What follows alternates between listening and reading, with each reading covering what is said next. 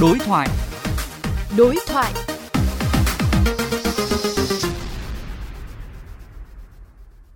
Thưa quý vị, như VOV Giao thông đã đưa tin, vừa qua tại thành phố Hồ Chí Minh đã xảy ra liên tiếp hai vụ ngộ độc botulinum do ăn chả giò bán dạo và mắm để lâu ngày.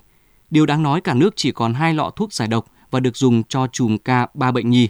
Đến 3 ca người lớn thì hết thuốc. Bác sĩ phải điều trị duy trì hỗ trợ bằng phương pháp thở máy.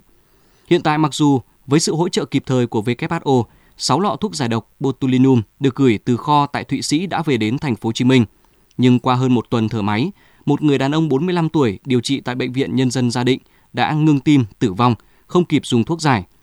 Trước tình hình các cơ sở y tế tại thành phố Hồ Chí Minh đã hết các loại thuốc biệt dược để sử dụng trong tình huống khẩn cấp cứu người, nhiều chuyên gia cho rằng cần phải xây dựng một kho thuốc quý hiếm để dự phòng, tránh bị động vì tính mạng con người là trên hết.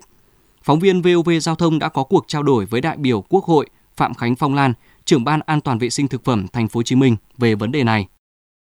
Thưa Phó Giáo sư Tiến sĩ Phạm Khánh Phong Lan, gần đây liên tục xảy ra các vụ ngộ độc botulinum nghiêm trọng. Mấy năm trước thì chắc chúng ta vẫn còn nhớ là có vụ pate minh chay, rồi ở Quảng Nam có vụ cá muối ủ chua. Và bây giờ là câu chuyện ở thành phố Hồ Chí Minh có hai chùm ca đều ngộ độc do ăn chả giò lụa bán dạo. Nhiều chuyên gia cho rằng ngành y tế nên xây dựng một kho thuốc hiếm dự phòng. Bà nhận định như thế nào về vấn đề này? Bây giờ chuyện nói ra thì mọi người mới biết. Chứ còn từ trước tới giờ là đấy những cái chuyện đấy vaccine phòng dại rồi thì huyết thanh à, để mà đấy chống rắn à, rắn cắn thế rồi thì cái giải độc botulinum thì chúng ta ăn đông và nhập về xong rồi sau đó là nếu có là hầu như là trong tất cả các bệnh viện đều chia sẻ thông tin với nhau. Để nếu trường hợp nào xảy ra ở đâu thì bốc đến để cứu nhưng mà rõ ràng là nó có cái tính hết sức là bất bênh. Vấn đề chúng ta phải có một cái dự trù. Nó cũng giống như bản thân quốc gia chúng ta có cái dự trù gạo để mà thiên tai hay chuyện gì xảy ra. Thuốc chúng ta cũng có dự trù để mà nếu như có trường hợp bất ngờ xảy ra thì như vậy là có thể huy động.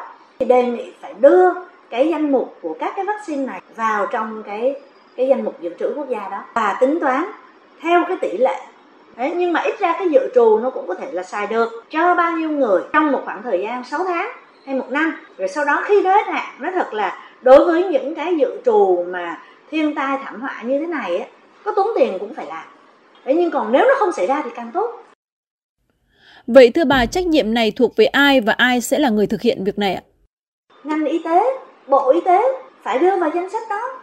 Thế chứ còn bây giờ cứ đợi tới lúc không lẽ là chúng ta đợi tới lúc có chết người rồi chúng ta mới mới đây hoay hay sao? Còn á, không đừng trông chờ gì vào cái việc gọi là uh, mua sắm cái đó như những thuốc bình thường. Bởi vì đó là những cái thuốc khi cần thì bắt buộc phải có nó, không có cái gì thay thế làm sao chúng ta bảo đảm được rồi không ai là bị ngộ độc botulinum rồi chuyện này chuyện kia. Chắc chắn là có. Đương nhiên một cái đơn vị cái bệnh viện có thể là cả đời các ông bác sĩ cũng chưa bao giờ tiếp xúc một cái bệnh nhân bị như vậy.